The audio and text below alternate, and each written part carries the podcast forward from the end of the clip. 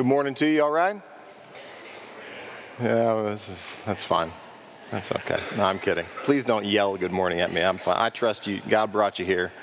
As you've listened to the songs this morning, you've heard Emily's story. And as I consider what we've sung so far, the things that we have spoken of God's word, I believe this little section in Luke is going to be instructive and encouraging for you here this morning. So if you're new to Citadel Square, you picked a great Sunday to join us. I trust that God's going to speak to you today through his word. I trust that you'll be encouraged and built up for whatever God has for you, whether it's going on the mission field, whether it's going to work on Monday, whatever that is. So if you've got a Bible, why don't you go ahead and grab it and turn to Luke chapter 8. Luke chapter 8 is where we're going to be. Matthew, Mark, and Luke. If you don't have a Bible, there should be a black one in the pew rack in front of you there. Elbow a neighbor, and they'll hand it to you. And if you don't have one, that's our gift to you. Take it with you, read it till you give it away. Come back, get another one, and we'd love to see more people involved in reading God's word. This little bitty section, you may look at your bulletin and go, Steve, that's it? Luke 8, 1 to 3. What are you going to do with Luke 8, 1 to 3? Well, you have not been to our church before. You may be asking, no. This is a very important, it's a deceptively important section here in Luke's gospel. This little bitty section is in the Greek manuscripts is often connected to the previous story. Now, if you weren't with us last week, the previous story, we looked at the contrast between Jesus's way of looking at life and the Pharisees' way of looking at life. And it was illustrated through the story of a sinful woman who came into a meal and was weeping and wiping Christ's feet with her hair, anointing his feet, and just profound thankfulness for who he is and what he's done. And if you just think about that story or look at it in your Bible, it's just the previous paragraph, I'd like you to consider just a contrast between the Pharisee and the woman. And this is the contrast I'd like you to consider. Would you agree with me that the Pharisee has probably been at his religious life for a long time? Would you agree with that? And in a contrast, would you agree with me that the sinful woman who's just been forgiven is probably at the front end of her journey? Amen?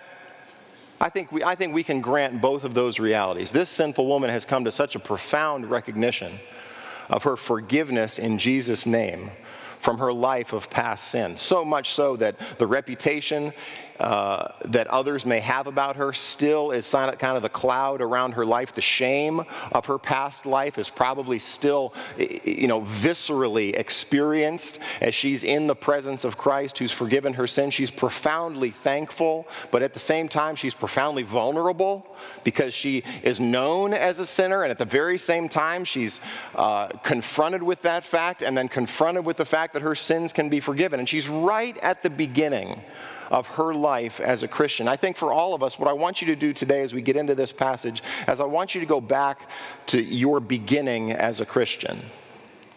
I want you to think about, all of us, I think, at some point when we first come to the knowledge of Christ and the truth that he can forgive sins, we feel a lot like this woman does, don't we? That we feel simultaneously profoundly vulnerable and exposed as the sinner that we are.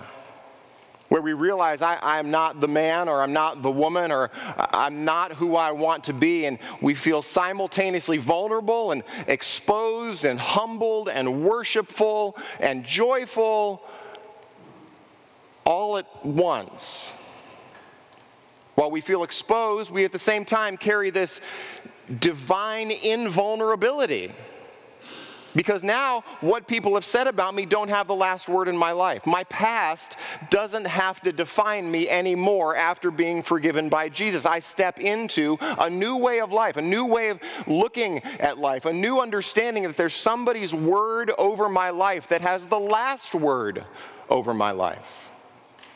So that as we celebrate baptism here this morning, the thing that is true in Stephen's life, the thing that is true in every believer's life is that one day death will not have the last word, and that Christ will reach down into death and take you by the hand and say, death, the last enemy, will be defeated. But But right in the beginning of our Christian life, we have this conflict, this emotional, spiritual crossroads. But sooner or later, as you leave from that significant initial experience with Jesus Christ, you go back to Monday morning, and now you're going about your life. And it's almost inevitable for all of us that the doubts start to creep back in, where we remember who we were before Christ, and it's almost unbelievable that Christ can forgive our sins and can change our lives and cannot count our past failures, our sins, our unbelief, our outright wickedness against us. And that is an incredibly joyful and freeing truth.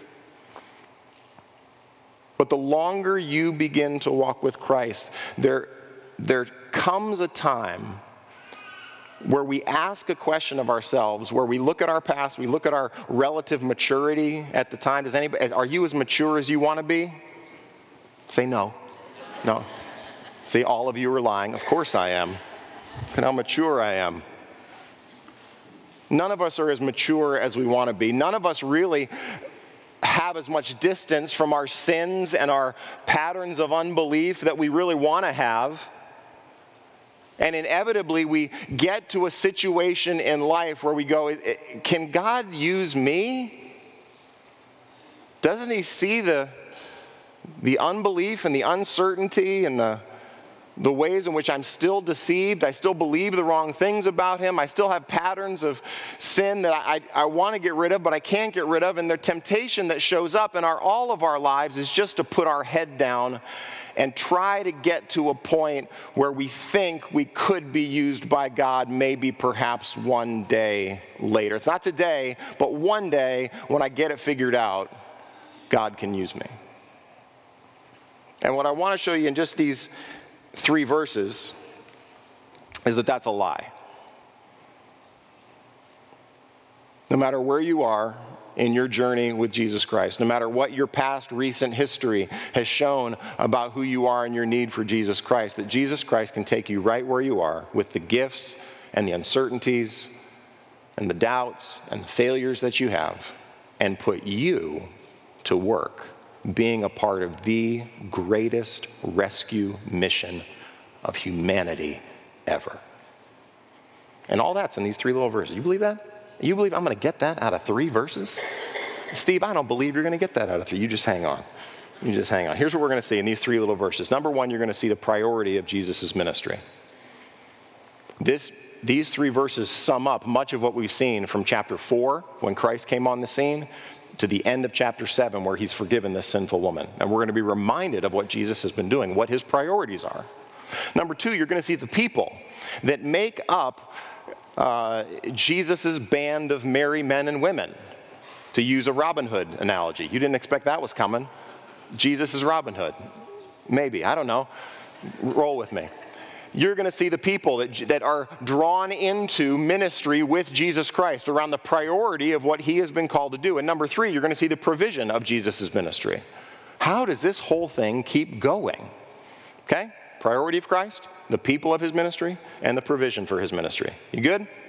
Let's pray, ask God for his grace, and we'll jump in here together. Father, for these few minutes as we look into your word, we pray that the songs that we have sung, the celebration of baptism, the prayers that we have prayed would confirm the theme that you are working in this few minutes that we gather, that the lessons that you would long to teach us through your word, through the power of your spirit, that those things would be unfolded before our eyes, that we would see things about you that perhaps we've never seen before, that we would expose sins and the unbelief that is in our heart that needs to get reoriented, repented of, and to lay hold of the truth through faith. Father, we pray that we would leave this place more confident of your purposes in our life. For those who come in here and are uncertain of what you're doing or how you're doing it or why their circumstances don't feel like you're in charge, I pray that these few verses would encourage us during our time together. Father, would you bless us to that end? Would you capture our attention? Would you capture our affections for you? And would we gain a new confidence in our Lord and Savior, Jesus Christ, in whose name we pray. Amen. All right, Luke chapter 8, verse 1. Luke starts with soon afterward. And like I said, in the Greek manuscripts, these few verses are connected to the previous story. So it seems that the story of the woman who's been forgiven and the perspective that the Pharisees have really are the two poles by which we're understanding Jesus' ministry. Jesus' ministry is confronted and has been confronted by the Pharisees who've been attacking him for a variety of reasons up to this point. Who he talks to, who he sits with, who he eats with, who he touches, whether or not he eats, fasts, celebrates the Sabbath or not. And you're watching these two divisions in worldview happen, in Jesus' worldview and the Pharisees' worldview.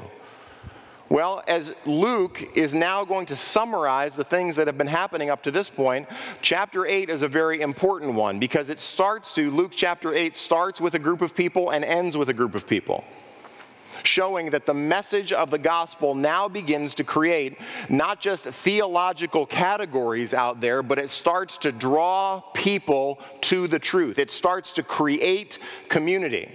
When the gospel is preached, the orphans who know and long for their sins to be forgiven are drawn to the gospel message into a brand new community of people. Why do you come and join the church? You believe that you are not in charge of your life, that God is in charge, that you have sins, your relationship is out of step, and you need someone to die on the cross for those sins, be buried, rise from the dead. What does that do? It creates a brand new community of people around the truth of Jesus' work, death, burial, resurrection, and teaching. So soon afterward, we're watching the story of this woman who is now confronted with her sin, redeemed, forgiven, assured, and now leaves the presence of Christ at peace with God. That's the gospel message. Well, now what Luke does for us is go back to Jesus' priority. Now, if you remember Luke chapter 4? It was like 2016. Luke chapter 4 was the single greatest healing ministry ever. Remember that? Jesus laid hands on all the sick who came. He laid hands on every single one. He healed deep into the night. He gets up early the next morning. Everybody comes rushing, looking out for Jesus. And Jesus says, I must leave because this is why I've come. I've got to preach the gospel of the kingdom of God. And his ministry, on the heels of the most successful ministry outing ever, is compelled by Christ to preach into other places. And it says he preaches in the synagogues of Galilee. He's pulled through his priority to preaching the kingdom. And this is what Luke gives us here. In fact, Luke gives us two significant words that characterize the ministry of Jesus Christ during his time on earth. Look at what he says. First, he goes on through the cities and villages, which means Jesus' ministry now takes on an itinerant flavor. He's been in the synagogues up to this point, dealing in very particular cities, in Capernaum, in Nain, in lots of the synagogues of Galilee. He's been drawing people to himself as his ministry has been primarily in the northern part of Israel, around the Sea of Galilee.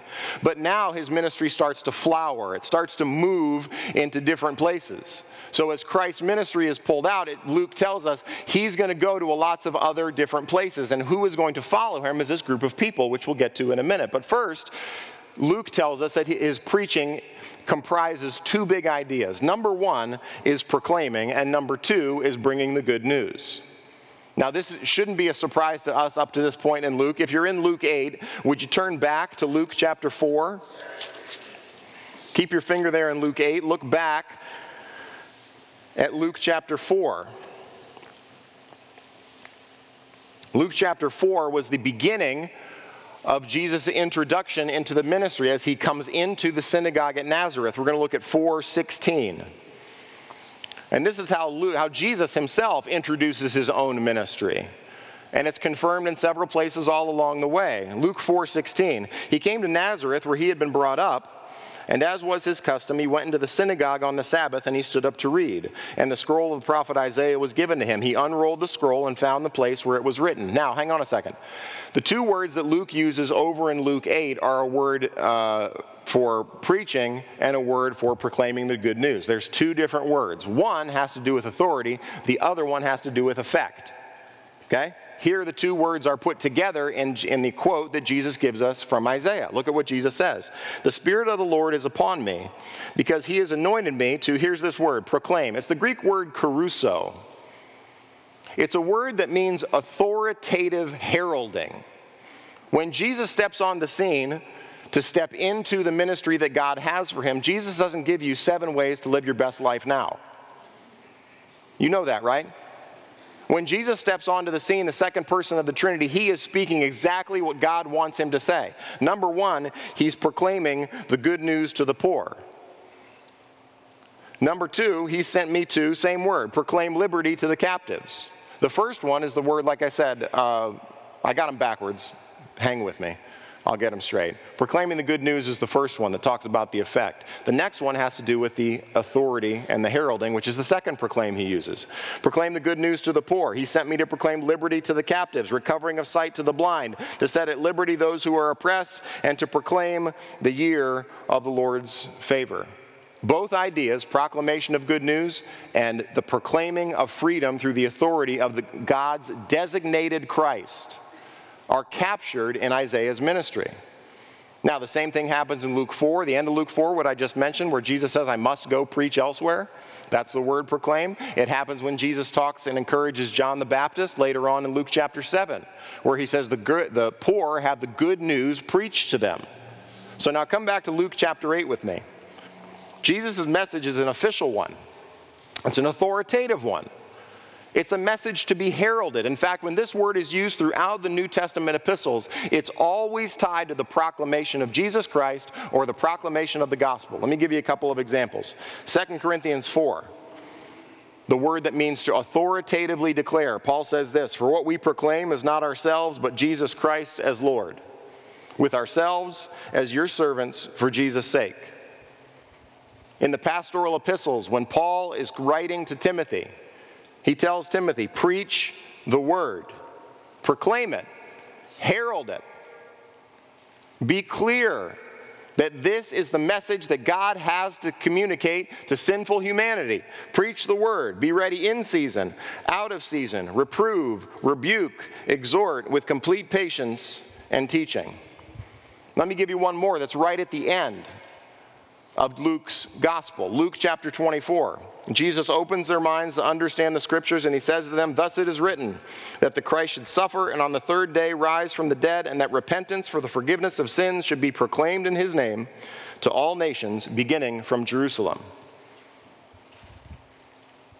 John the Baptist proclaims, Jesus proclaims, the apostles proclaim, the next generation of people after the apostles in the pastoral epistles are told to proclaim. You know who else proclaims?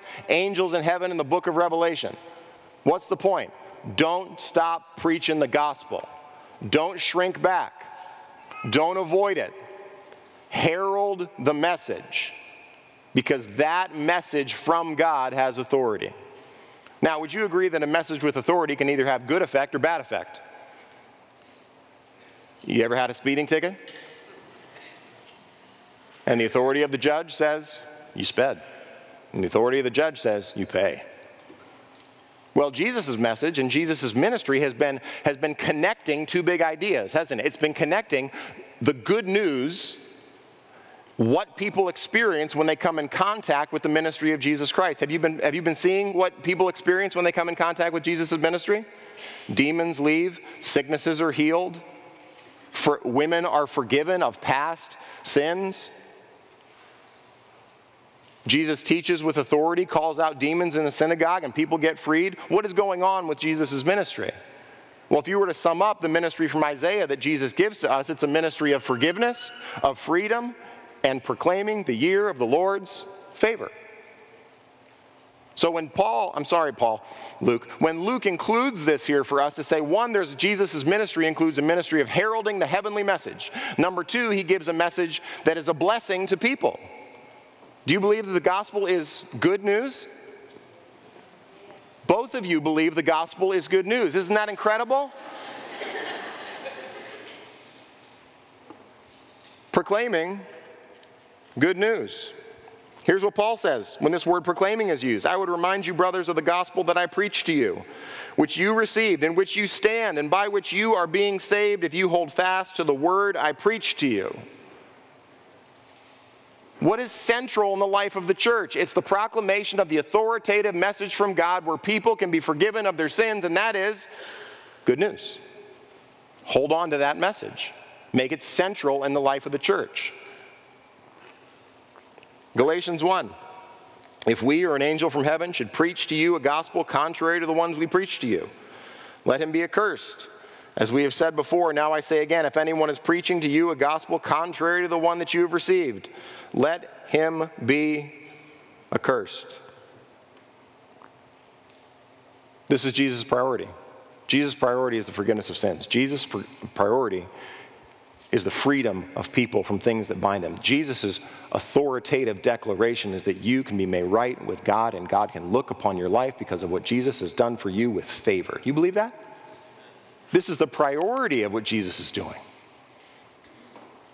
So all of what has been happening in Luke up to this point, we're continuously reminded that Jesus' authority is connected to the beneficial forgiveness of sins, the effect upon people where they become redeemed and they're married together in his preaching and in his person. Which is what he gives you at the end of the verse. You see what the end of the verse said? It's the content of the kingdom of God. It's the place where God rules. When you come to faith in Jesus Christ and what he has done, you exchange an old master for a new master. Colossians says you've been transferred from the kingdom of darkness to the kingdom of God's dear Son.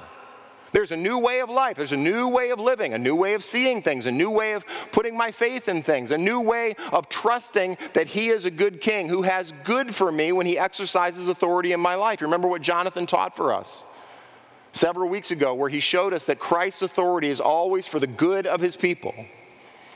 So Luke, right at the beginning, says this is the priority. And all the way through the New Testament, Jesus, apostles, New Testament writings, all have to do with keeping this message central. Holding to the fact that people can be forgiven from their sins in Jesus' name. That's the message that tries to get adjusted. That's the message that tries to get confronted by circumstances, by suffering. That's the message that gets compromised by the morality that the church shows and needs to repent of and come back to the gospel. Remember 2 Corinthians? So Luke begins with us, showing us that this is Jesus' priority. And now he's going to move into the people. You with me so far? Here is where Jesus now begins to move into. Luke describes for us the people who are attracted to this ministry, because if you don't have the priority of the preaching and teaching of the gospel in the church, you inevitably will have disunity. You ever tell your kids you're going to go do something and you have to change what you're going to do, and you are confronted with the expectations of your children who thought for sure that you said we were gonna. And now you as the parent have to say, no, no, no, there's a higher priority than your expectations. There's a higher priority than your plans. Where does disunity show up in the church? When the priorities are wrong. When we don't all agree on the most important thing. So Luke lets us know when Jesus Christ has a priority in place for how people can be redeemed, forgiven, put right with God, the people who are going to be drawn into that are going to be drawn into those priorities. So here are the first group of people that we're introduced to. We've been watching Jesus invite people into ministry, right? We've seen Matthew leave his life of being a tax collector. We saw Peter, James, and John leave their lucrative fishing business on the best day of fishing they've ever experienced. But what Luke introduces us here, we saw actually in Luke chapter 6, we saw the apostles individually named and called, right? But here, Luke introduces us to a term, and he makes that term a corporate term. It's the first time he calls them this. He calls them the 12. But there's something that I want you to see, because he kind of, I think this is important. Luke does this, I think, for a reason. He doesn't say, here's the list of the individuals again. He gives him kind of a collective noun. We are the 12. But then he lets you know something specific and important about the 12 that pertains to every single person in their relationship with God, as they are called into walking with Christ according to Christ's priorities. Here's what Matthew does for you. You see it there in the verse that the 12 were what? They were with him. Here's how Mark categorizes. Mark's gospel is compressed. Everything happens immediately, and it's like Mark is running out of ink when he writes. Mark 3 says this: he appointed 12, whom he also named apostles, so that they might be with him, and he might send them out to preach and to have authority to cast out demons. So right at the beginning, we've got Jesus and his priorities, right? Here's what Jesus is doing. Here's the thing that Jesus is called to do. Here's the thing that all the apostles are going to be called to do. In a chapter or so, they're going to be given the authority to preach, cast out demons, and proclaim the kingdom of God, just like Christ. But all of that commissioning that's about to happen in one chapter can't eclipse the fact that the disciples, now apostles, early in their training before their commission, are called first and foremost to be with Christ. You know, that's your primary calling, first and foremost as a believer in Jesus Christ, is to be with Christ, spend time with Christ, know Christ, understand Christ, align your life according to the priorities of Jesus Christ. There's your number one thing. The 12 now are brought into this ministry of proclamation, preaching, evangelization, declaring the kingdom of God where people can be made right with them. And the first thing that Luke draws our attention to is the fact that they are called to be with him. The key to any ministry success will always ultimately come back to time spent with Jesus Christ. Do you know that?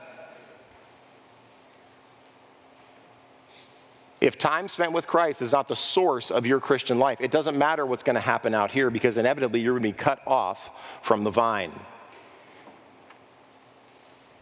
So there's the 12, that they're with him. Pretty easy, right? One of the things that, you know, I recognize in my own life, you know, what's interesting is what Luke gives us here is that the disciples were with Christ.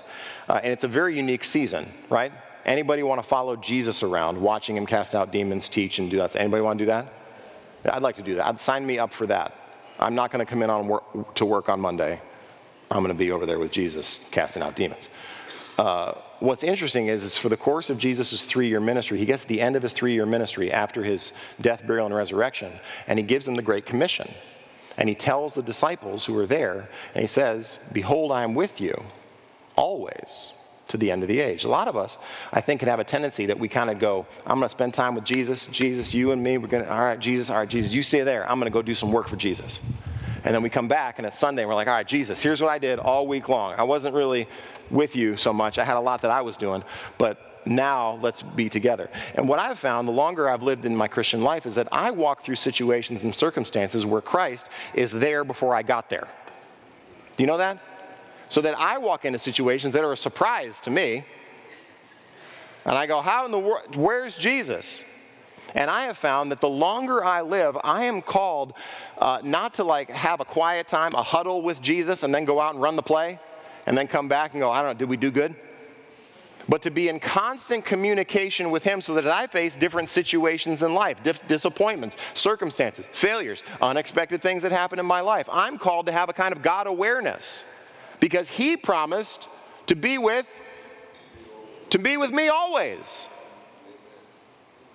So the disciples are first called to be with him, and then he says, I'm going to promise to be with you. Do the disciples face anything crazy as you go through the book of Acts?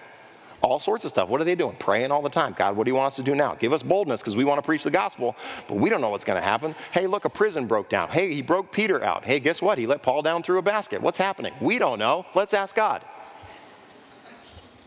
There's always this God awareness happening. So Luke tells us it's being with Christ, because he promises ultimately to be with us. Now, we're going to be introduced to some people here that are not the apostles. And you'll see them there in verse 2. And also some women who had been healed of evil spirits and infirmities. Now, while these women are distinguished from the apostles, they're in the same phrase, aren't they? Because they also are with Jesus. They also are spending time in this brand new community that revolves around Jesus Christ and the priorities that he has from heaven. Women in this time, you probably have heard kind of echoes of women were kind of marginalized in this time. And that's true. Women weren't allowed in the most intimate areas of the temple. They'd be relegated to the court of the women. No rabbi would take on a woman as a disciple. You know that? They were considered inferior and unable to learn.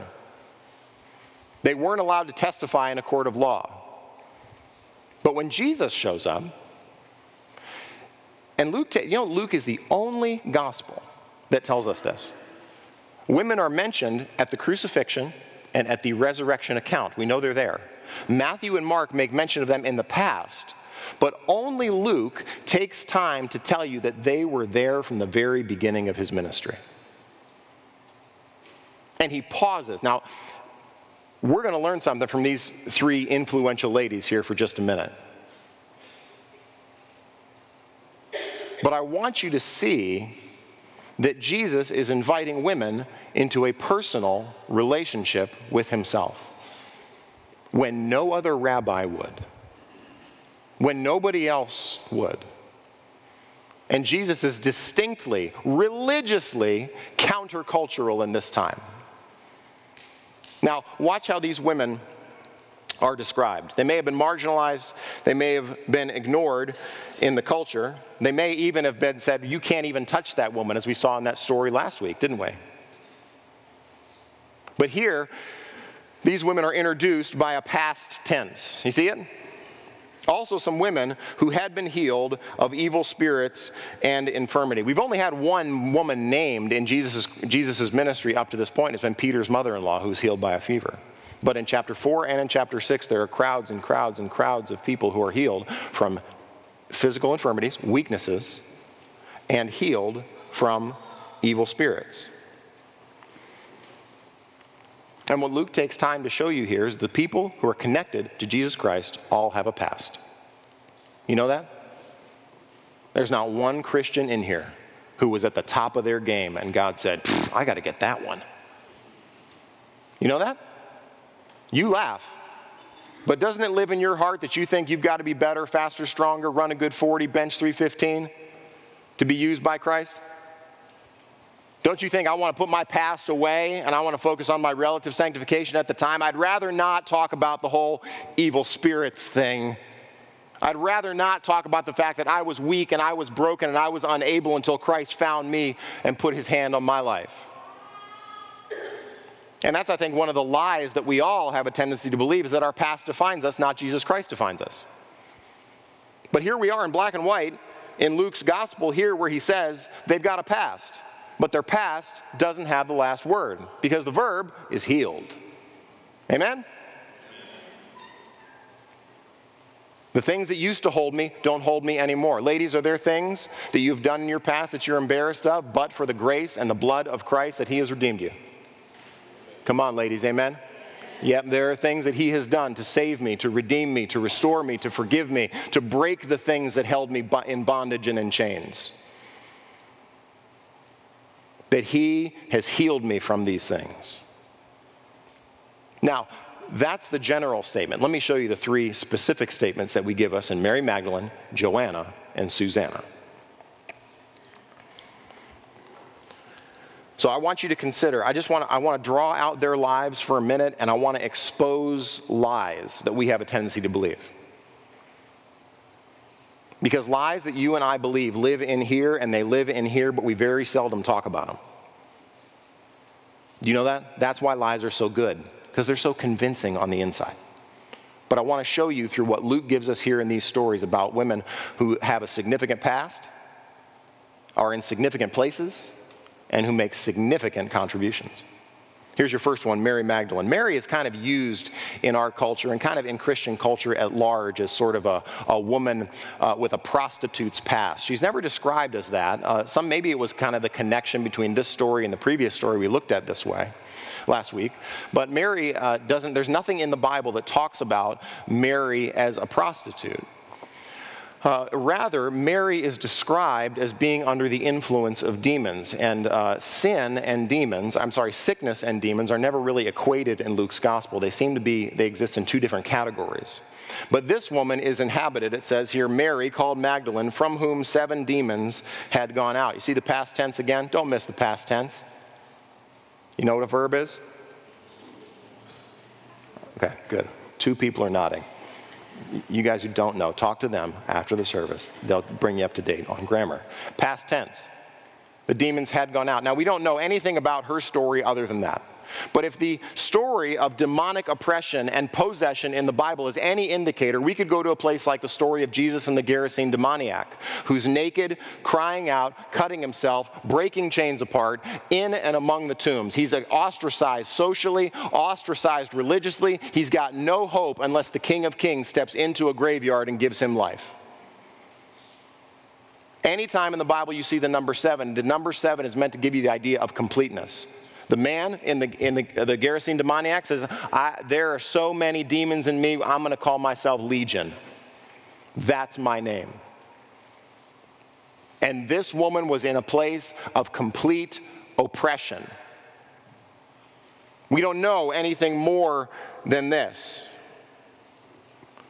But one thing that's interesting about the story of Mary Magdalene, as you track her through the biblical literature, is that she's here at the beginning of Jesus' ministry, being drawn into gospel ministry according to Christ's standards. And then she shows up she anoints Christ's body, she's at the burial, she's at the crucifixion, and she's one of the two witnesses at the tomb who talk to the apostles, and the apostles say, "We don't believe it."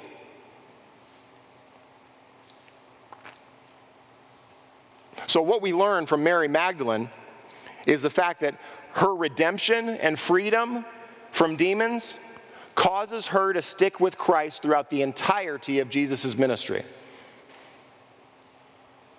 Now, I don't know what your background is with spiritual warfare. I don't know what your background is with the demonic. I don't know what it is generally speaking. We don't even know really a lot about what Christ saved her from.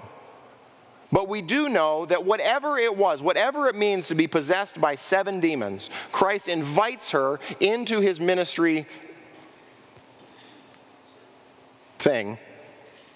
group, and she sticks with him to the very end. That the depth of her salvific experience with Jesus Christ caused her to cling to Christ like nothing else.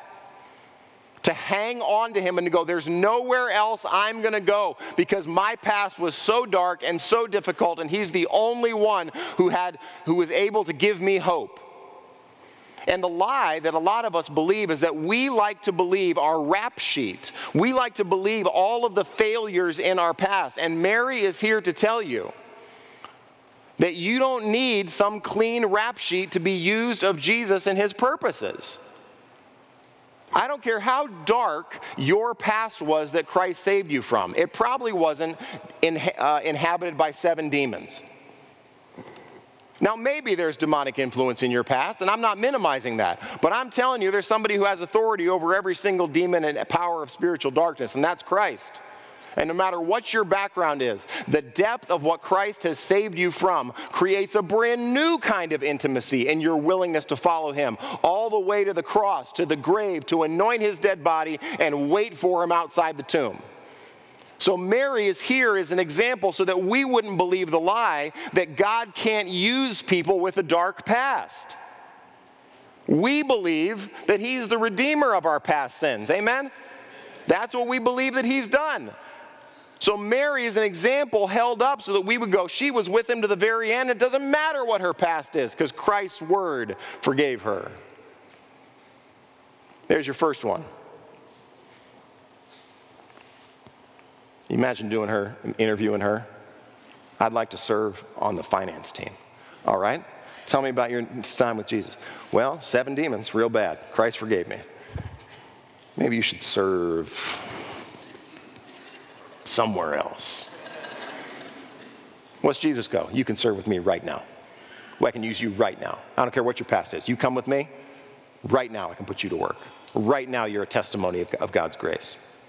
Here's woman number 2. Look at verse 3. And Joanna, the wife of Chuza, Herod's household manager. Now, we don't know anything other than about Joanna, other than she's the summary statement that we get in verse 2. She's been healed, right, from evil spirits and some kind of infirmity. But Joanna's a different kind of story. Joanna is not a woman with a dark and demonic past. She's a woman who's in a significant place.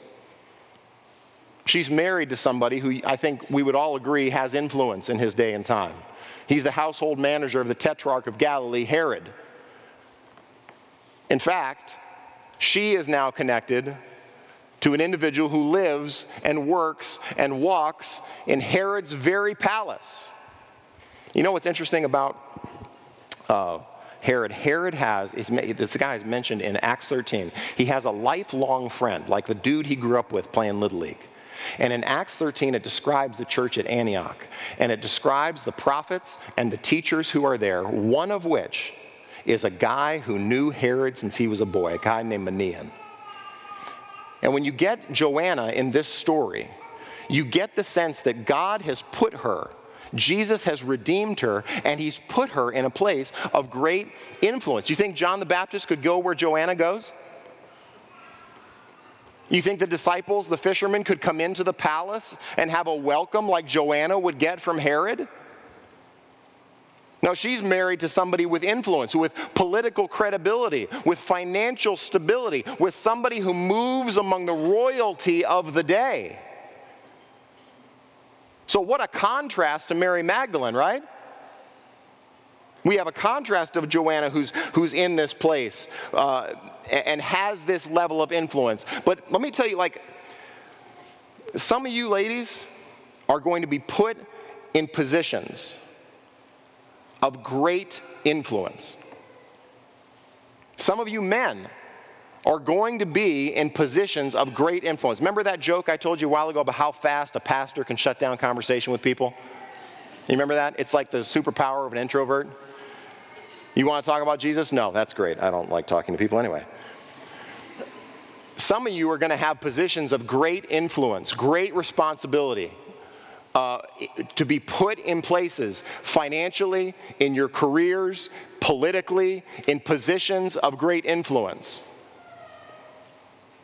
And if you are there, one of the things that you learn in the book of Luke is that Luke has a tendency to focus on financial issues. In many ways, commentators say that Luke is the evangelist to the rich, because nowhere else in Luke do you get these massive moments of repentance like in the idea of Zacchaeus. This massive generous response in the prodigal father to the prodigal son. So a lot of people look at Luke as the gospel and say, he's the evangelist to the rich. Luke writes the most excellent Theophilus, who has a title of some of the Roman Gentile kings of the time. So Joanna is in a place of profound influence. And some of you are going to be there. And the thing that comes with influence is the fact that you are going to have to toe the line because you are walking in between two worlds. Who does Joanna work for? She works for somebody who opposes the principles and priorities of Jesus Christ. You know what Jesus calls Herod? A fox. Some of you are working in organizations that are opposed to the gospel message, but at the very same time, God has put you there. He has a plan for you there. You have a role to play in the people you talk to, the people you influence, the decisions you make, the opportunities you have, and you have them where I don't. And Joanna is in a place of great influence, but she's got to walk the line between two worlds. What do you do when you're the person where your husband works for is opposed to the ministry of Jesus Christ? You know, one of the things that commentators note about Joanna is that you have a lot in the book of Luke about the inner workings of Herod's court, what Herod is thinking, what Herod is planning, why Herod is disappointed. And they think it probably comes from this. There's Joanna and Chuza at the end of their day going, how was work for you? Well, I was following Jesus around. He kicked these demons out. And you ever met Mary Magdalene? 7 demons. Can you believe that? And then she's got to go home and hear from her husband going, what's ministry, work like in the places of influence we have? And if you are in a place of great influence, you've got to toe the line between two worlds, between having the influence that God has given you, but recognizing that ultimately the influence that God has given you will one day be gone. And the greatest hope that we all have is following the Savior who ministers in places outside the most popular places in the city. You got an opportunity, but you got to live as called and chosen in the places God has called you. Amen? That's what we got to do. We live in two worlds. Now, one more. You with me so far? We're almost out of time, I get it. Where are we here? I told you, 3 verses. Now, one last person. Her name's Susanna. You see the end in verse 3? Susanna is mentioned only one time in all the Bible, and it's right here. What do we know about her? Nothing. What's her background? Not sure. Was she redeemed and forgiven by Christ? Yep, that's about all we get of her. But what I want you to see is that she's put in the context now of the provision for Jesus' ministry. Jesus is a priority. Here are the people that Jesus invites into his ministry band, his ministry team. And the very last one we get is Susanna. And the place that she is mentioned is in the context of generosity. Because while we all may have pasts that we're embarrassed of, that need to be redeemed by Christ, and while we all may be in positions of great influence at some point in our life, Luke does not leave the story of being called into ministry with Christ without saying, ultimately, it's going to result in your willingness to be generous for the sake of the priorities of Jesus Christ. In all of the Bible, this woman is mentioned in the context of her willingness. Look at what it says. Susanna and many others who provided for them out of their means. The NASB puts it like this, that Susanna and many others who were contributing to their support out of their private means. While Mary might be known by her past, Joanna might be known by her position, Susanna is known by her generosity. How much does she give? We don't know. How sacrificial was it? We don't know. But it's as if the whole narrative stops and the emergency brake is pulled so that you and I might know that one of the natural things that flows from being redeemed by Jesus is being redeemed all the way down to your checking account. Do you know that as you sit here, there have been people who have come before you who have sacrificially given so that we might be in this place here today? You know that? There are people who so believed in the redemption of Jesus Christ, the forgiveness of their sins, and the priority of the right preaching and teaching of God's gospel, that they gave sacrificially. They gave of what they had because they recognize they have a greater treasure in heaven. They recognize that what they have been given by Christ can never be repaid. Therefore, their financial investment in putting their money toward the most important thing, the preaching of the gospel, allows you and I to sit here with the air on. Amen and hallelujah. Do you understand that? So when Susanna is mentioned, I mean, imagine, would you put Jesus on your fridge? Here's the traveling rabbi. Does he have a building? No. Do you get a tax break? No. What does he do? Casts out demons, forgives sins, raises the dead. Will you give to that? Would you give to that?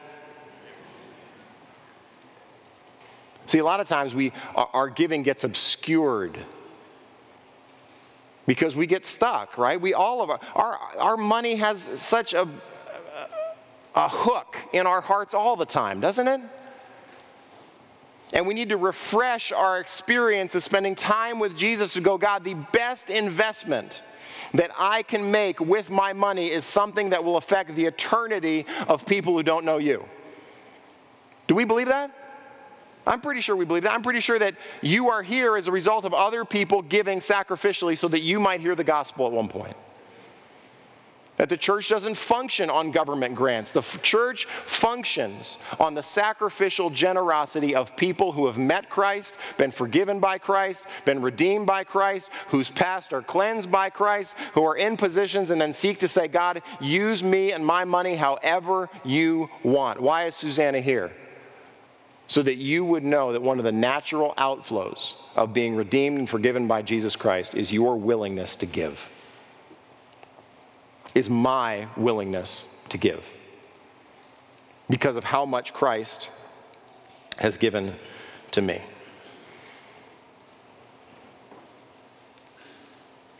Now, as we close, here's one last thing I want to show you here that is super, super important. Nobody in this story is on the sidelines. There's nobody who's been called into personal relationship with Jesus Christ who sits on the sidelines. Every single person has a part to play. Every single person has a part to play. And no matter who you are, no matter what your background is, no matter what your past is, no matter how much money you have in your bank account, no matter what position God has put you in, you all have a part to play in putting the priority of Jesus Christ and the preaching and teaching of the gospel central in our lives. It takes all of us. There are so many people in this church who are willing to serve and to give because of who Jesus is to them. Everywhere from the parking lot to ministering to middle school kids to caring for the kids back there, from opening your home to have people in so that they might know the comfort and community of being in relationship with other people, that the ministry in the church is always described as a body. There's only one head, and it's Christ. Every other person is a servant according to Christ's will and desire. Every single person has a part to play. There are no small places and no unimportant people when you come to Jesus Christ. No matter who you are, no matter what your background is, you have an opportunity to be used of Jesus with your coworkers, in this church, with your friends, with your family, because of the gifting and the background and the testimony that you have of walking with Jesus Christ. Do you believe that? Because that is one of the lies that can float through a church, that ministry is done by the professionals. Ministry is done by people with perfect pasts. Ministry is done with people in high positions. No. Ministry is done by faithful people who are willing to follow Christ and make the gospel the center of their life. You hear me? That's what the church is. There are no unimportant parts. There are no unimportant people. No matter what your past, no matter what your platform, no matter what you give, we all have a part. And as you do that in our church, I am so thankful to watch people get blessed because of the sacrificial service, generosity, faithfulness of the people in this place. So that you are willing to do that is an awesome testimony to how you walk with Christ, to how you know him, and how you have a chance to partake of the greatest ministry the world has ever seen. Let's pray. Father, we pause and remember and reflect that all of us are sinners in need of grace. All of us have pasts that we don't like to talk about. All of us are in places, and whether they look significant or are not, they are places where we desire you to work with us, you to do things beyond what we could ask or imagine. All of us, Father, have very little in our hands, like the disciples in the feeding of the 5,000 who say, we have 5 loaves and 2 fish, but what are these for so many? None of us have infinite resources. None of us have infinite financial strength. We all have what you have put into our hands for a short amount of time. Father, would you find us as believers making the gospel our priority here at Citadel Square? Would we not be controlled in our perspective by lies or our past? Would we be willing, like Susanna, to be sacrificially generous for what you want to do here? And it's in Jesus' name we pray. Amen.